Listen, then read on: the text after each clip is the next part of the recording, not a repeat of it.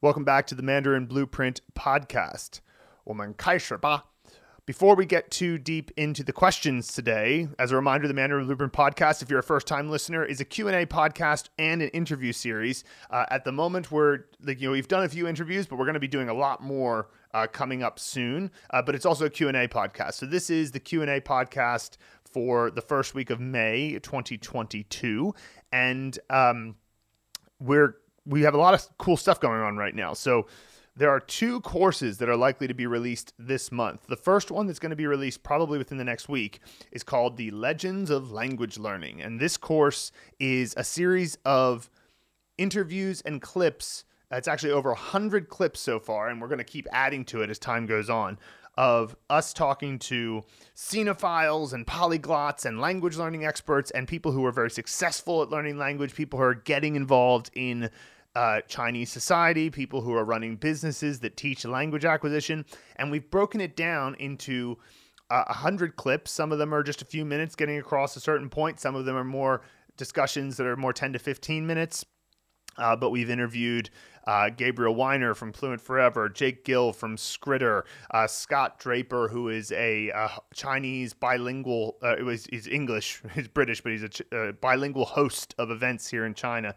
Um, and let's see here, who else did we interview? We interviewed um, Jared Turner from Mandarin Companion. We interviewed Kaiser Kuo from uh, SupChina.com, and you know, there's there's more there's a more than that, and we're going to keep adding to it as time goes on. You know, every time we do a new interview, we'll put the clips into this Legends of Language Learning course. But the first iteration of it will have over hundred clips. Uh, broken down into categories like immersion, um, big picture and motivation, study techniques, Mandarin Chinese specific topics. Uh, you know, because many of them are just general language learning topics. Some of them are specific to Mandarin Chinese. Uh, things like uh, resources that we've, uh, you know, all these people we interviewed, many of them have great products that you can use to help your language acquisition journey. So we talk about the resources there, uh, and, uh, and, of course we also put the full interviews there if you want to see them. Uh, but it's really an excellent resource, and we're very excited about it. So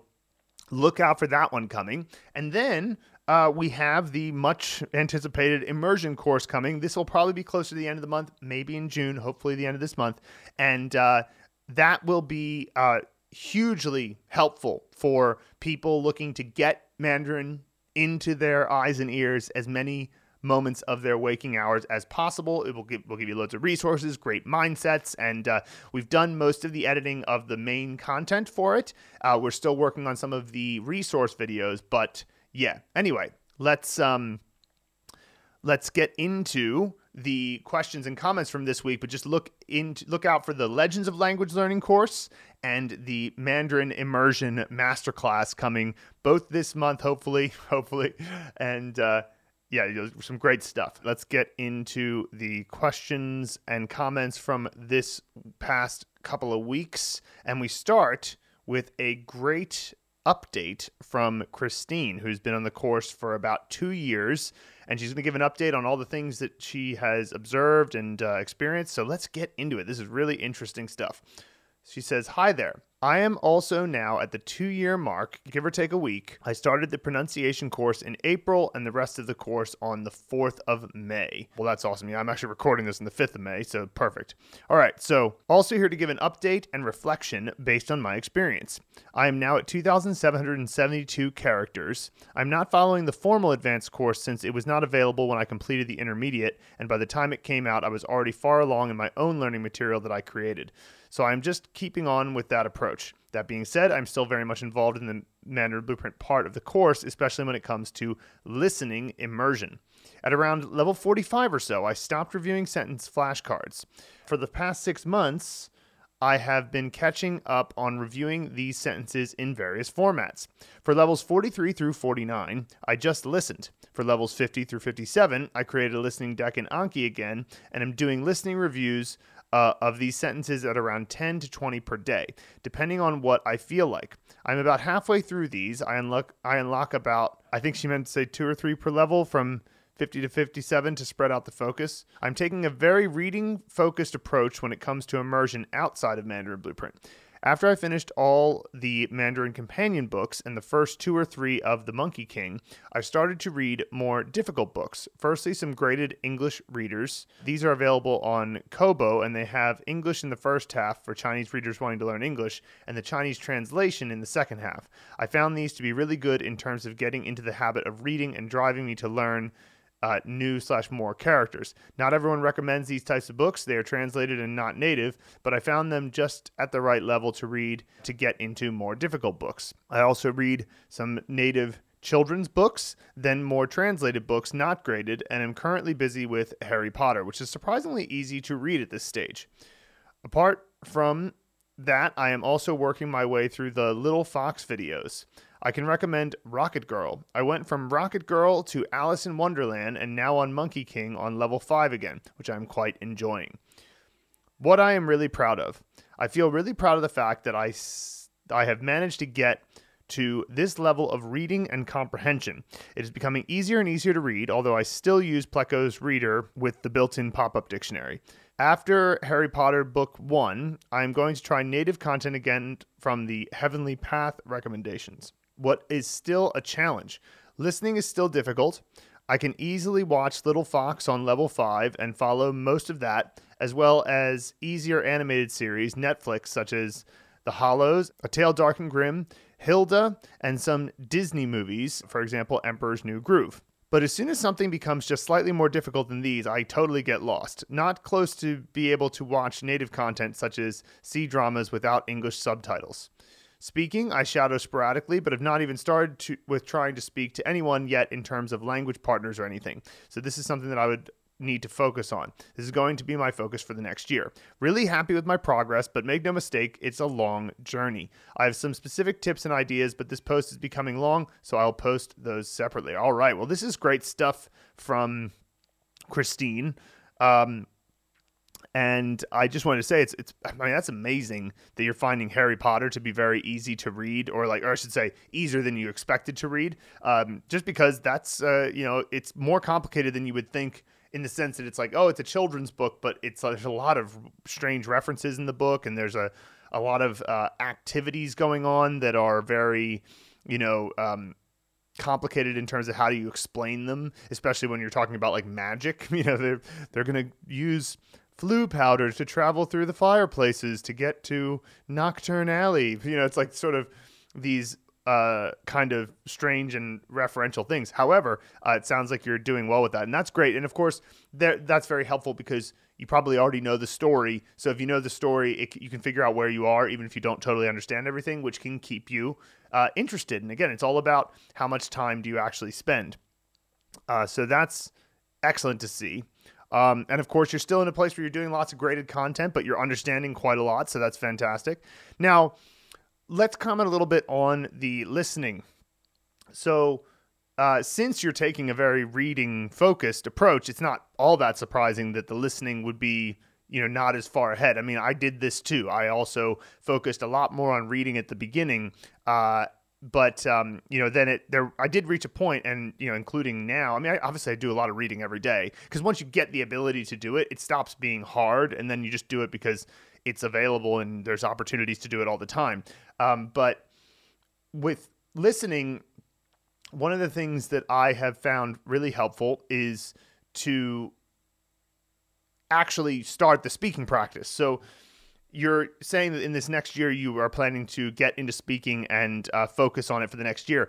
My bet is that this is going to really help with your listening because, you know, it's hard to describe exactly why this happens, but when you are in a situation where you need to communicate, there's sort of a switch that can happen in your brain. It's almost like your brain revs up into Chinese and you start to get how things work. You know, I was just traveling over the May holiday here in uh, China in Tiger Leaping Gorge and uh, then in Dali.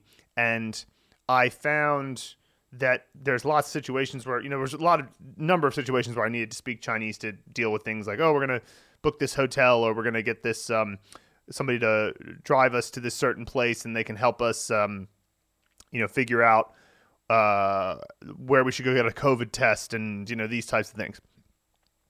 And – I find that as soon as you start speaking in Chinese and then you're looking at them to see what their answer is going to be, especially if you ask a question, then your brain kind of like rises to the occasion because you kind of have to. Like there's no uh, you know, you have to try to understand what's going on.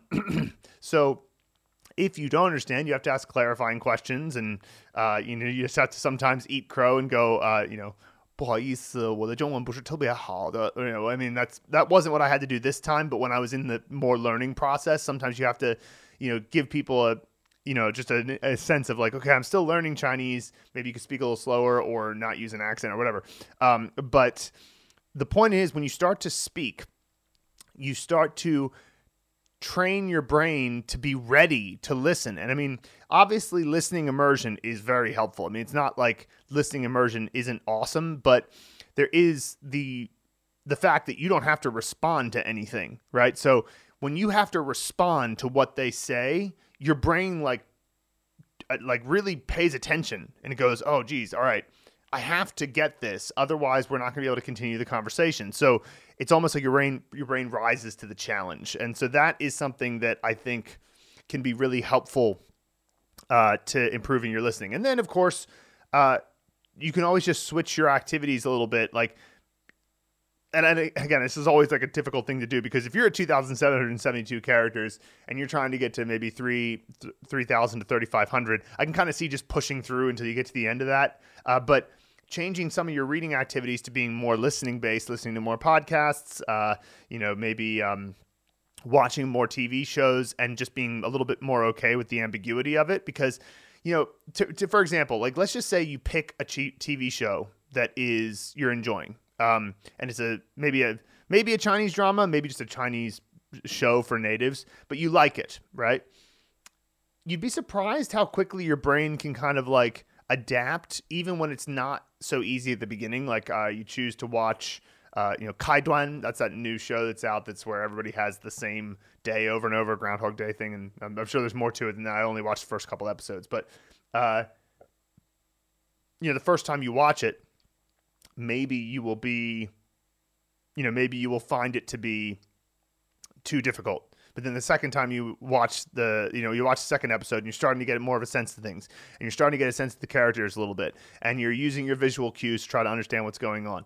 Uh, and then, uh, you know, you wa- rewatch the first episode and then that suddenly it seems a lot easier. And then, you know, sometimes when you switch around the activities, uh, you can end up getting a little bit more success with your listening. So, uh, changing from some reading to listening might help you there as well. But regardless, though, this is fantastic progress. I'm so proud of you, Christine. You're doing great. And of course, Christine has been showing up for two years. And that's the thing that there's no doubt about it. I mean, like, listen, you're reading Harry Potter, you know, she's, as she's watching shows and understanding it, maybe not as high level, but this is what will happen if you show up every day for two years. And really, two years is nothing. Like, I mean, I know that it it feels like a lot if we're talking about it. Like, you know, okay, I'm going to start today, and two years from now, I'm going to be, you know, doing something. But I don't know if I if I decided I wanted to learn how to weld today and I did it every day for two years, well, two years from now, I'm going to be decent at welding. You know, I'm not going to be as good as a professional welder who's been doing it for decades, but I'm going to be pretty good. I'm going to have some ability. It's certainly better than the nothing I know about it now, right? So, um, it's just fantastic stuff. I really admire this de- level of dedication.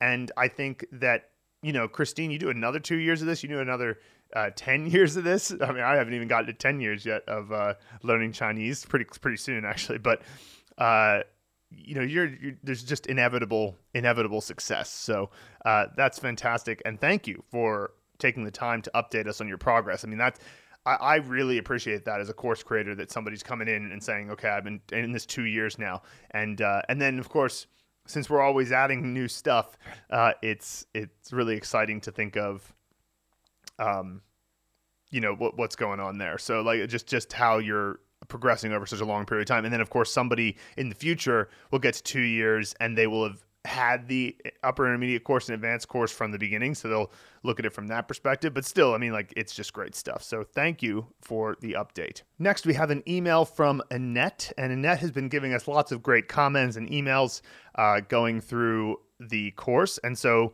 she's at a very big milestone, which is the completion of the foundation course. So this is actually a good opportunity for me to remind people how we've designed the course so that it will be of most value to people because Chinese, of course, the problem with Chinese compared to other languages is that you can't just start reading on day one. And reading is such a helpful acquisition tool. It's the best thing that adults can use to acquire language quickly. You know, kids, the reason why they succeed with language is because they have no other alternative, so they can't go to another language and distract themselves, uh, and because they're desperate to speak with their parents uh, to communicate. But the they don't have the ability to read. And if kids want to get advanced in a language, they are eventually going to have to read. So the fact that we're adults and can read very quickly means that we have an advantage over children. We were talking about this in our interview with Gabriel Wyner that you know there's it's a complete and uh, absolute myth that kid or kids are better language learners than adults.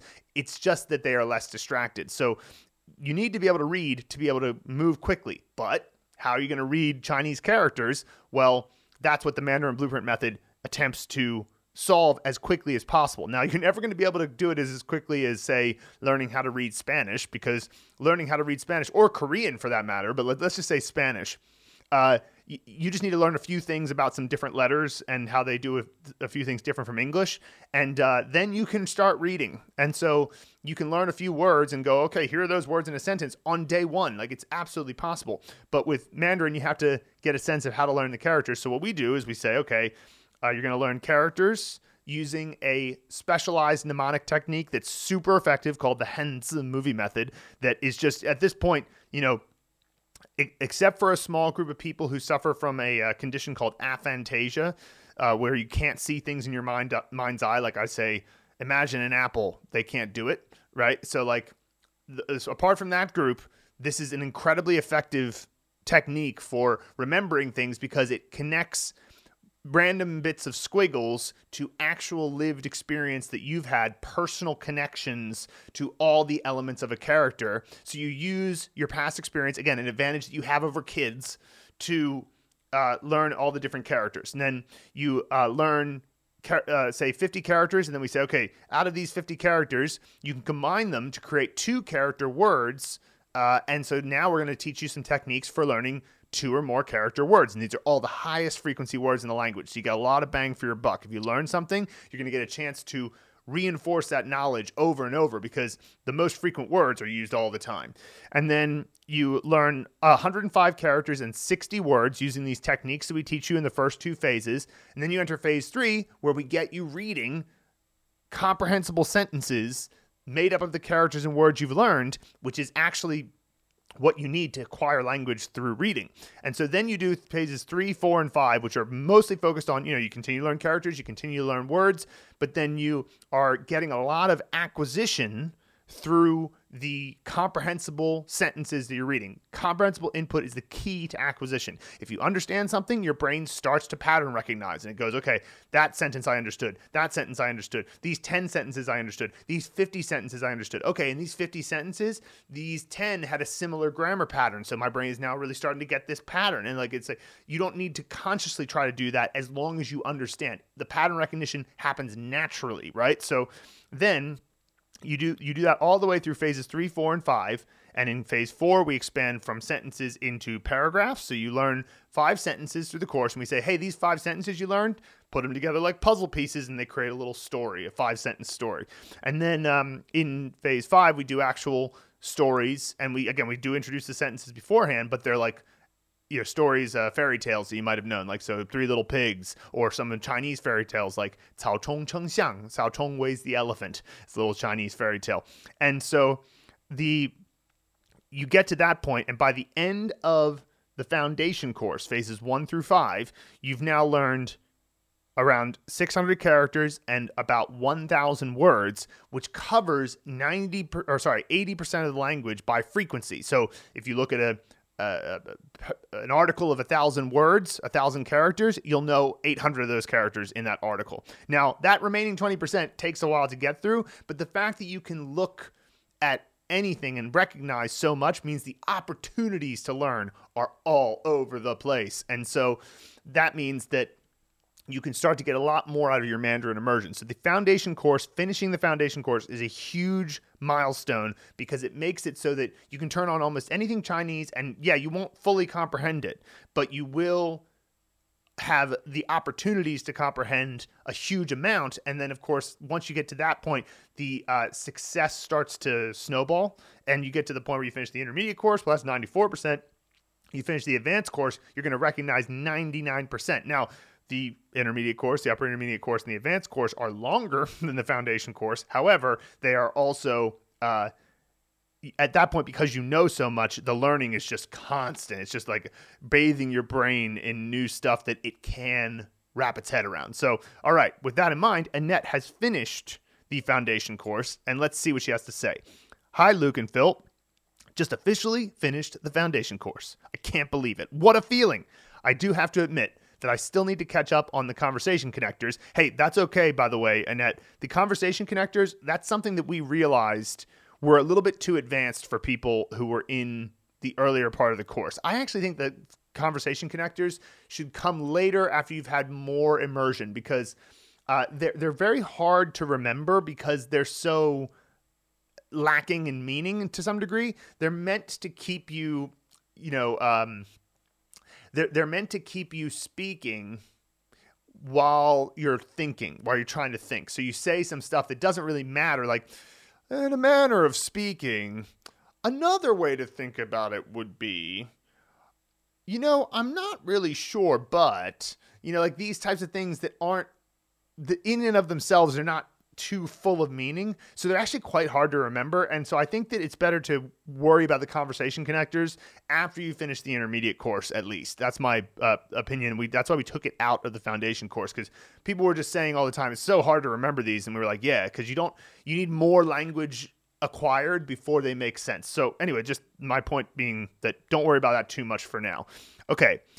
So when they first showed up, they were too hard, and I decided to revisit them later. Later is now. I figure this will take a week. Okay, that and also going over the various GEGW and GS tags with the sentences hitting me for each category issue all at once and not spread out in the various levels where they become diluted, as in lost in the sea of other sentences within each level, focusing on their words. Once I've gone through that, I will feel feel and be ready to tackle the intermediate course. Yeah. Okay. So this is interesting. So these tags was something we did when we were using Anki. We don't use Anki anymore. And, you know, these tags can be helpful. I, I'm not, you know, saying that they are completely unhelpful, but I do sort of think that you don't like I, I, worry about over intellectualizing grammar points because yes it's good to just read a bunch of sentences that all have the same grammar point because that's the best way to get a grammar point quickly that's a, i guess you could hack that but i still think it's not as good as seeing those grammar points in the context of larger things like a TV show or a book or a short story or something like that, right? Because you just look at a bunch of sentences, it's still a sentence out of context. And yeah, a sentence out of context can have enough meaning in and of itself to be interesting, but it's harder. It's it's easier to be interesting if you're seeing it in the context of like, hey, Yifei is mad at Zeng Xiaoxian because he uh, didn't show up at her birthday party and she really wanted him to, and now she says this sentence right? Like that makes such a difference in how emotionally you grab on to the content. So I would say that, um, yeah, I would say that it's okay to do this. I mean, obviously, anything that you're doing in Chinese is better than nothing. So, like, I don't want you to, I don't want to discourage you from doing that. But on the other hand, um, I would argue that the sentences don't necessarily they're not necessarily diluted if you then expand into more immersion content, which is why the Mandarin Immersion Masterclass, in combination with the Mandarin Blueprint method, is going to be such a boon to everyone's study. So uh, let's continue though. She says, as a gift to myself, I downloaded and installed the Language Reactor extension. I deliberately held off doing so because I figured having the foundation course was important and not to spend time looking up too many words and making the process of using it more enjoyable to be honest, I have been itching to do this. Yeah, that this that's um that's great. So that makes sense because, like I was saying at the beginning of this response, the language uh, the foundation course is enough so that almost anything you'll see, you'll recognize 80% of the uh, characters. And that means that, and the characters and words.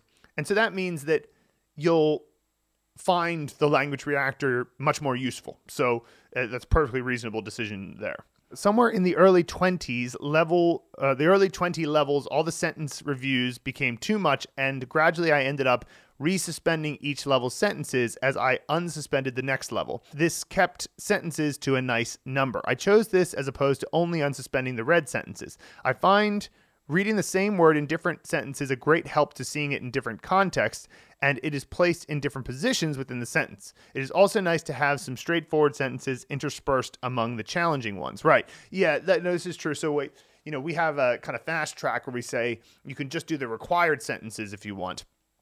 Um, to get through you know the the all of the sentences more quickly but if you do all of them you do get more chances to see the characters in different contexts and of course you know, it's always like this back and forth because I know that you're eventually going to see all of these words and characters in the context of larger um, uh, pieces of work, whether it be uh, TV shows or, or movies or, or books or whatever. And that the when once you start doing that, once you start getting to real content like that, uh, the the reinforcement happens so often and so numerously that you can't even possibly track it. It's like way too much. I mean, like, you know, obviously there are tools like LingQ.com that do make an attempt at this, but even still, you know, really it, it should just be about getting Chinese into your ears and eyes as often as possible. And then the amount of times you're going to reinforce the things you learn is just endless, right? Um, but let's continue. I never stopped reviewing the pronunciation mastery flashcards. They are now anywhere from 0 to 8 cards a day, usually 2 through 6. I noticed this past month that the tone pairs, some of which were particularly or, or were perpetually very challenging, all of a sudden no longer are. I am not saying there are no cards that do not challenge me, but there are only just a few. Obviously, my ability to hear the distinction with similar sounds has improved. Awesome course, and I'm getting to the point of overcoming my reluctance to write something on a completely public Facebook page. You deserve the endorsement, Annette. Well, I'm glad to hear that. And, uh, you know, your point here of uh, I never stopped reviewing the pronunciation mastery flashcards. This is what's great about SRS is that you never really need to stop reviewing anything because the SRS algorithm will eventually get it to the point where you're only seeing two to six cards a day. And as you continue to do that, eventually you're going to see one or two cards a day. And then eventually it's going to be there are no cards for days. And then eventually one card pops up that you haven't seen for like two years. And then if you get it right, you won't see it for you know six years now and so that's what's great about srs it basically you know make sure that you only are seeing the stuff that you have trouble with. And uh, and it's just great to hear that you're finding that feeling of oh the tone pairs aren't giving me any problems now and i can you know see a new word and see the tone pair and know how it works. I mean it's really oh it's just so satisfying that you guys are finding so much uh, value in the combination of things that we're doing here. Next we have helena lu on the same lesson that we just had for Annette, which is basically the end of the foundation course. So, phase five complete. She says, So excited and proud. Thank you for the opportunity to achieve something I once found impossible. Thank you for videos and content that provide clarity and boost motivation. Thank you, thank you, thank you. Well, Helena, we are delighted about this. I mean, I can't tell you guys enough how important it is to me to see these responses from you guys. I mean, we are working every day to try and make the course better, to make you guys feel like we care because we do. I mean, like, uh, I just saw Luke this past weekend. Um, you know, we don't live in the same city anymore, but he lives in this beautiful place called Dali, which, like, uh, I'm more than happy to visit as a vacation. He just lives there, so it's uh, pretty great. And um, I, we were talking about this, and like, you know, we just briefly chatted about Mandarin Blueprint. And you know, when you're on a vacation, you chat about it from a like a larger perspective. You know, if I'm talking to him day to day, it's usually about like what are we trying to do, what tasks are we getting done, or whatever. But we were talking about kind of what are we in this for, and you know, we definitely are not just in it for the money. I'm not going to say like we're not in it for the money at all in the sense that it's our jobs. We need to get paid. Um, otherwise, we're, we wouldn't be able to do this. But it's not just for the money. Like, I'm sure that we could do something else that would make us more money, but it's more about like we have really struggled to get to the Chinese proficiency that we're in now, and we want to help people not go through that same level of struggle. It's a big journey, like Christine said, um, but at the beginning of this podcast, but we really want you guys to find it helpful. And so every time we get a message like this, it just, you say, you know, um, Thank you for the videos and content that provide clarity and boost motivation. Well, let me tell you, when you guys leave these comments, it really boosts our motivation. So the, there is a 回报, as the Chinese would say, a, a feedback loop of of return, I guess you could say. So I'm delighted about this and you know, keep it up. Just, you know, it's all about showing up. Just like Christine said, of two years, well, she's showing up. As long as you keep showing up and keep following these uh, bits of advice that we're giving you, I really believe that you're going to be excellent at Chinese. And so, you know, what a thing the world needs at the moment. All right. So the next set of uh, questions that we have coming here are a bit more uh, technical. So let's get into some more technical questions uh, around yeah, let's get into some more technical questions around sentences and some grammar patterns and some words, and let's do it. Abigail on the Three Little Pigs, paragraph two in phase five. She says, I'm struggling to translate 吓得不轻,吓得不轻. So this is 吓 as in to scare. Then we have the d that comes after verbs to say how did you, the verb happen, and then 不轻,吓得不轻. And then so she says, does 不轻 mean they were frightened not light, lightly, i.e., a lot? Exactly. Yep, that's right. So, you know, what you're getting here is the pattern you recognize, you know, 跑得很快,跑得不快. Right? Like that would be like, you know, you ran fast, you ran slow. I like run as a good example of like this pattern because you have Paul and then d to indicate how fast were you going or how in what way you know were you running. Um, uh, 跑得很笨, right? Like you know you, you you ran in a very clumsy way, right? Um, but 下的不轻, what you're learning here is that you can use 轻 and 重, so light and heavy, uh, in this way to describe f- being frightened. You know ha- the way in which you were scared. So, uh, you th- you know, I would extrapolate from this. You could probably say 下的很重 or 下的不轻, and that would be understandable because sometimes in different languages you use different adjectives to describe how something happens. So, you know, for example, um, in Chinese, you say big and small when it comes to age. You don't tend to say older and younger. I mean, you can. It's it, it, you can make you can say that and be technically correct, but usually you'll say if you're making a comparison, I'll say 我比你大. If I say 我比你大, I'm not saying I'm bigger than you physically. I'm saying I'm older than you, right? And so exactly which adjectives get used to describe certain things. For example, uh, I scared you heavily, right? Or I, I, I, the way I scared you was heavy or light.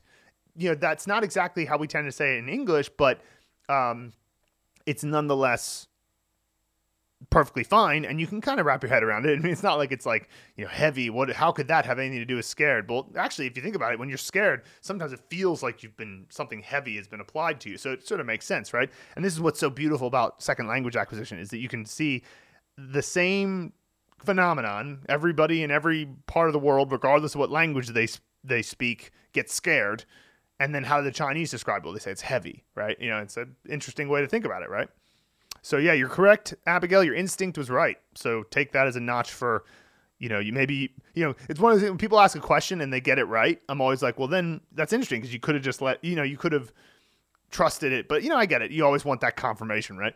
So cool. All right, Andy Williams on 分开 in context. He says in the sentence 我们分开后很久没有见面了 is the meaning changed if you use 以后 instead of 后 by itself. So the difference here 我们分开后，我们分开以后, right? So no, there's no difference. Uh, really, uh, the only minor difference, if I was like forced to try to pick one, would be that uh, ho is a little bit more spoken. You know, like you just using ho by itself without uh, any without 以后 might be something you wouldn't write.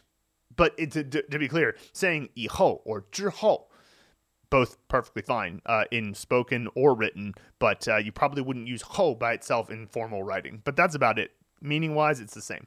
Annette Bicknell on Vocab Boost. Uh, so this will be in the intermediate course in 知识. Uh, she asks a good, a good, question here. She says, uh, here's a sentence. 我读中学那会儿还没有手机. And uh, she says, what is the interpretation of 读? I looked it up searching for alternate meanings and could not find anything that made sense. It is a rather colloquial expression. How, how does to read study turn into being at or at? So I'm not sure where she, she's getting being at. Maybe she's thinking, uh, 在呃我读中, maybe she's putting 读中 together, but it's 读中学.中学 is middle school or high school. Um, sometimes they'll say, you know, the the division between middle school and high school. I mean, this is different in like every country, isn't it? Um, you know, I think about how the my British friends talk about their time. Like they say, they say primary school and secondary school and stuff. And that's for in America, it was elementary school followed by middle school followed by high school. In China, 中学 refers to everything after elementary school, and then they will say 高中 to refer to like I guess just before university, so that time. But 中学 is really you could if you say 中学, you could be referring to the time you were in high school as well. So basically middle school, high school. So 读中学 means studying in middle school. So 我读中学那会儿 at the time of studying in middle school, 还没有手机. I didn't have a cell phone. So I still didn't have a cell phone. And so, like, the interpretation of 读 here is you can do any type of school. You can 读大学, uh, 读博士, right? So 读读大学 would be uh, undergraduate, studying undergraduate. 读博士 would be studying your PhD, right? Um, uh, you know, so uh, 读研究所 that would be masters, right? So like, uh, the point is just putting dual before of course it can mean read but it also has this interpretation of study at this place you know um, yeah so that that's what that's about Luboslava Jordanova, I'm sure I'm pronouncing that incorrectly, on Cao Chong Weighs The Elephant. Um, and she says, or actually, I'm not sure if it's he or she, but it says, I have a question regarding the one part of the sentence. 小孩儿,呃,小孩们看到大象都开心的又唱又跳，都开心的又唱又跳。All right. Will there be any difference in meaning between 开心的又唱又跳 and 开心的有唱有跳? So the difference is 又又 versus 有有. So I, to be honest, the second sentence I don't think is uh, grammatically accurate. So 开心的开心的怎么样？ yo chang yo tiao, right? So like they they were so happy they they not only sang they also uh, jumped. So they sang and jumped right around and um, and in this context they're kind of using it more in an as if it's a description right so they're they're basically saying like they were so happy that they they were singing and singing and dancing essentially singing and jumping um, and that is like uh, how could I describe it? It's a that even though technically chang and tiao are verbs in this context, they're kind of being used more in an adjective sense. That's why you have yo yo because you use yo twice in that sense to mean two adjectives together. Now, yo chang yo tiao. To be honest, that's not really. I, I don't recognize that as a common way of you know using yo twice, which is also a verb to right behind a uh, Kaishind Um, so anyway, um, I, I the, the, yeah the the difference in meaning really is I just don't see the second sentence as being grammatically correct, so it's not really appropriate to compare the meanings. So hopefully that helps with that. Hulan on vocab unlocked from Min, she picks up a sentence here. Zhongguoren 呃，中国人民具有善良、热情等特征。Is the dung in the sentence indicating the end of an enumeration as in pleco? Yeah, it's just etc. It's just etc. That's all that dung is. So like let's look at the sentence again. 中国人民具有善良、热情等特征。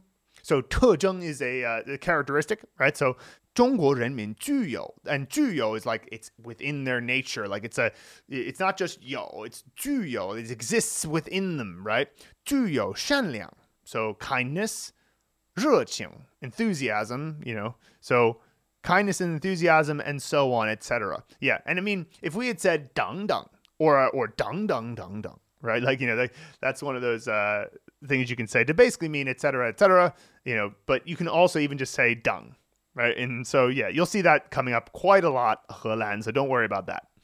You'll see it's you'll see it yeah, very much. Just etc. Brian O'Connor on 行为 in context. In the sentence, 你儿子的这种行为给别人带来了不少麻烦.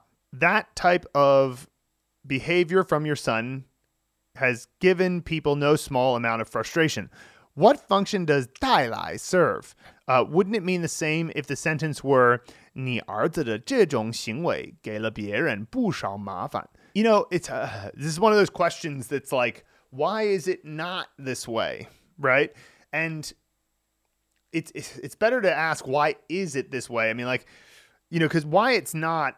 There's a million reasons why it could be not a certain way, but like the idea of using 带来 to indicate what the behavior gave and using gay as a preposition in this case. So it's like 你儿子的这种行为. So there's your there's your subject. 你儿子的这种行为给别人 so that's almost like saying for others brings uh, no small amount of frustration, right? And um, so think of it less as give. so gives other people. It's more for other people brings no small amount of frustration. You know, and dai lai is used all the time. Like it's a you know dai lai ma fan, dai lai chen zhong de right? Like it, it brought a, difficult and hard to deal with consequence, right? Like it's like dai lai can mean you know of course dai lai can literally mean like well hmm, dai lai you yi ge It can be it can be totally physical, but it can also be very chouxiang, very abstract in the sense that it's just like it brought along an emotion with it. The behavior brought along a, a feeling, right? And so, uh, and and I think that the context that makes you use dai lai as opposed to leaving it out is that we're talking about a behavior. Uh, 给别人带来了不少麻烦. It sounds totally natural and totally, uh, you know, what people would say. Uh, 给了别人不少麻烦. Like you don't say 给了 very much. I don't hear it like 给 followed by 了 all that often. Can't can't yeah, I, I can't see, I, I, I can't see that being very common. It can maybe say 你儿子的这种行为给别人不少麻烦，给了别人。I mean, he could. I guess it's okay, but yes. Yeah, by the way, the reason why I'm not totally like sure about those types of things is because it's just my feeling for grammar. Because when you acquire grammar, you know, we, we talk about this ad nauseum, but when you acquire grammar through comprehensible input, you're not consciously aware of when you've acquired the grammar point. It's just that when you go to speak, you know, you're just like, uh, 你儿子的这种行为给别人带来了不少麻烦. Like it's just you're just feeling it out in that moment, and like 带来了不少麻烦 feels very standard, right? So that's the type of thing you would definitely say. And then it just feels weird to leave it out, and it feels weird to say Gala bière and Bushalmava Gala. I mean, I guess you could say that. But again, like I say, the dai lai is very common to use when you're talking about the the thing that the action brought about.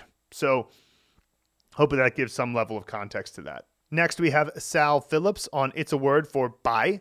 He says, Why does gan in woman by ganla?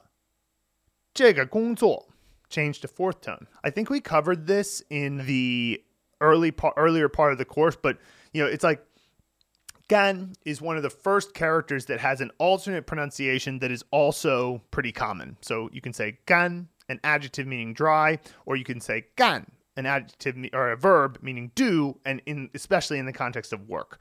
There are other ways that you can say gan uh, as a verb in fourth tone, but they're a bit more advanced, and uh, you know some of them are even a little bit inappropriate. Um, but they, you know, when you say gan 工作 or the, yeah, like just 干工作. That's a very common way to say doing work, right? And so you'll definitely see this a lot. Now, I think we come up, I think we explained it at some point in one of the videos. It you know should be before by, but uh, even still, uh, and also by, I believe that comes up in phase one where we're not focused as much on uh, on the the words and sentences. They're just there as like a hey, if you are interested, you can see this sentence with the pinyin and the interest uh, and the English, but we're not at that phase of the course yet. So we'll be sure. I'm pretty sure that when we get into phase three, we always delineate this type of stuff. But yeah, basically, gan is just it has an alternate pronunciation, gan, and this is about 20% of all characters have an alternate pronunciation, but only a small percentage of those are actually really common. I mean, they come up, um, and of course, the more advanced you get, the more you end up using some of these alternate pronunciations. But it's easy to wrap your head around an alternate pronunciation when you already know so much, right? So, like, that's why we don't worry about too much in phases one and two.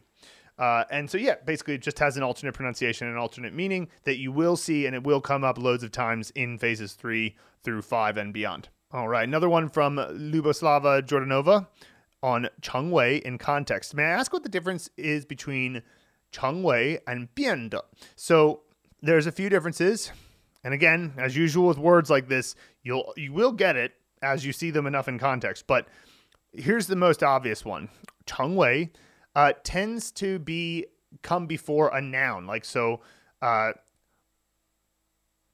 他的梦想是成为一位老师。 his dream is to become a teacher, right? So 他的梦想是成为成为一位老师, or you could just say 成为老师. Uh, and so that's an example where you put 成为 before a noun, and it tends to be focused on uh, like sort of bigger things. It's not so it's it's not quite so specific like i want to become a teacher right like that's a that's like a dream right you know And it's not that there isn't other ways you could use cheng Wei, but that's the most common way I see it. Now, biendo is comes before adjectives because think about it. It's bien is the uh, verb to change, and then de. Well, what's de? It's the thing that comes before an adjective to describe how the verb happened. so, uh, bien de han fennu became very angry, right? You know, bien de han fennu. Uh, to change to becoming angry, or uh, 变得胖, got fat, uh, 变得瘦, got thin, right? So like, there's different ways that you could put an adjective after 变得 to indicate that the change occurred. Now, another one, and this is another example of how when you compare words, sometimes it's like, well, why these two words and not these two words to compare? Because again, comparing words is often a linguistic thing to do. Now, uh, from an acquisition perspective, if you have example sentences, okay, you can compare them. But you know, what about biancheng? So that's the cheng from chengwei and the bian from biande makes biancheng. That one also tends to come before nouns, just like chengwei, but uh, it tends to be a little bit more, uh, a little bit less large scale in in scope. It just tends to be, it's more just straight up changed into this. So um, you know, uh, 水变成冰, right? So the water became ice. So noun becomes noun. Uh, uh, and that's a good example of how you could use biancheng. So we have Cheng Wei, Bianda, and biancheng. And as usual, the best way to really get them is just to see them in context a lot of times. So Stewart on Annie Lao Shi Review, Simple Final A. He says, really like this course on several dimensions, including its tone, its andragogic approaches to learning Chinese, its heady combination of fun and linguistic focus, its multimedia illustration and reinforcement of pronunciation, its lightness, but effectiveness when it comes to explaining grammar points and the like, its page turner enticement for the learner to continue, and the way the whole blueprint is packaged together. Well, thank you very much. I think that that's uh, great feedback, and I'm glad to hear that you think that. Now, uh, there's another uh, question he asked here. He says, I'm wondering whether I will receive a reply to my comment on Annie's pronunciation of ta sounding to me like cha rather than ta something which I found perplexing. The last communication indicates that my comment has been removed, and looking at Annie Lao review of Simple Final A, it has indeed been removed. Have I somehow missed your feedback on this matter? Uh, I don't know. Um, you know, some Luke and I split the week in terms of answering comments, so um, I didn't remember seeing this one. Um, but I can tell you that uh, ta and cha the biggest difference is mostly the tongue position, right? So, uh, and of course, has a pretty characteristically different sound than t, t, but I'm sure that you'll get used to it as it goes along. But ta, cha, ta, cha, the tongue position is quite different. So like for ta, and they're both quite aspirated. So there's a lot of air coming out for both of them. And that's the biggest difference between the Chinese T and the English T is that it's more aspirated in Chinese. Ta, ta, right? But cha, that has your tongue pulled further back. So with T, it's like against the back of your front top teeth, like or maybe the front of the roof of your mouth. Ta, ta. But then cha, your tongue is pulled back retroflex style. Cha, cha, cha. If you can see my tongue, it's up near the roof of my mouth. Ta ta, it touches it for sure at the be- at the beginning, um, and so that's the difference there. Apologies that uh, we didn't get back to you. I mean, like we're usually pretty good about getting back to all the comments, but hey, you know we get so many comments per day, it's possible one slipped through the cracks. So. Uh, apologies about that. wasn't certainly wasn't uh, intentional. Next, we have Brian O'Connor on 行为 in context. He says, "in 行为的改变才会带来结果的改变." Right? There's another example of 带来, right? You know, so uh, I don't find a word that means only. It seems to be behaviors change will bring about result change. It's the it's the 才 so 行为的改变才会带来结果的改变. So that so 只有 something 才 something, right? And now 只有 can be um, omitted, right? But basically what we have here is the only way that you can change the results is if you change the behavior. So you, you say, I want to have a different result.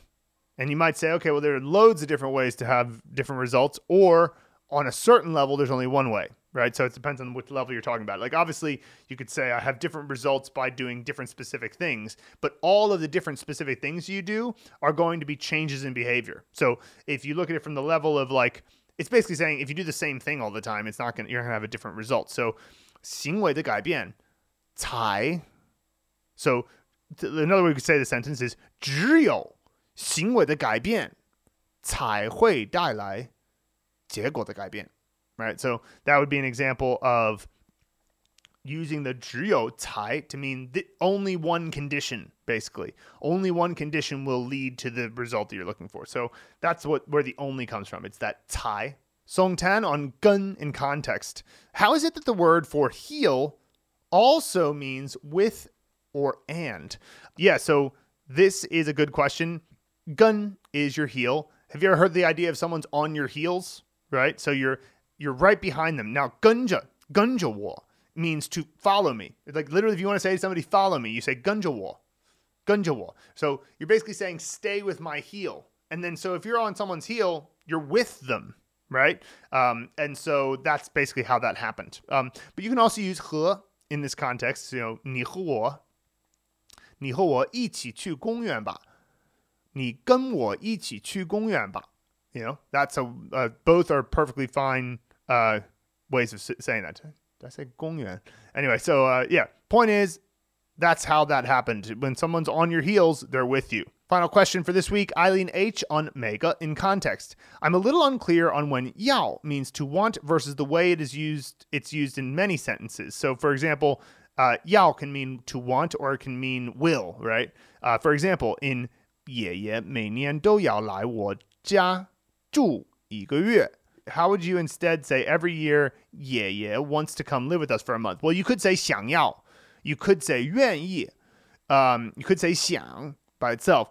But um, in terms of telling whether or not yao means want or whether it means uh, you know either want or will is sometimes you just got to think of the context. So like for example, 爷爷每年都要来我家住一个月. Think about what the difference would be between these two meanings. So like if you say it means want, what that means is that every year grandpa just wants to come live with us for a month. But that's a very specific thing to just want on a yearly basis.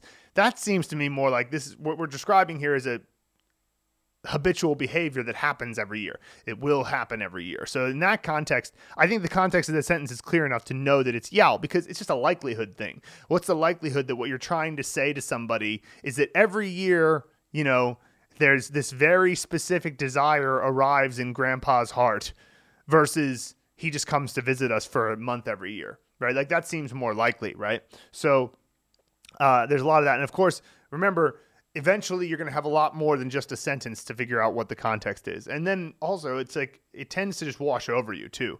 It's like you're just you know you're seeing what they're talking about the conversation is going one way or the other and uh, they use y'all and it just it's not like you're thinking about it in the moment it just fits it either fits with will or want when you actually get there all right so that covers this week's Mandarin Blueprint Q&A podcast. As I mentioned before, we have a couple of really good courses coming out this month. The Legends of Language Learning will be coming out soon, and then we're going to have the Mandarin Immersion Masterclass also. Uh, and so really good stuff to look forward to on the horizon. And as always, thank you so much for listening. We will see you all in the next podcast.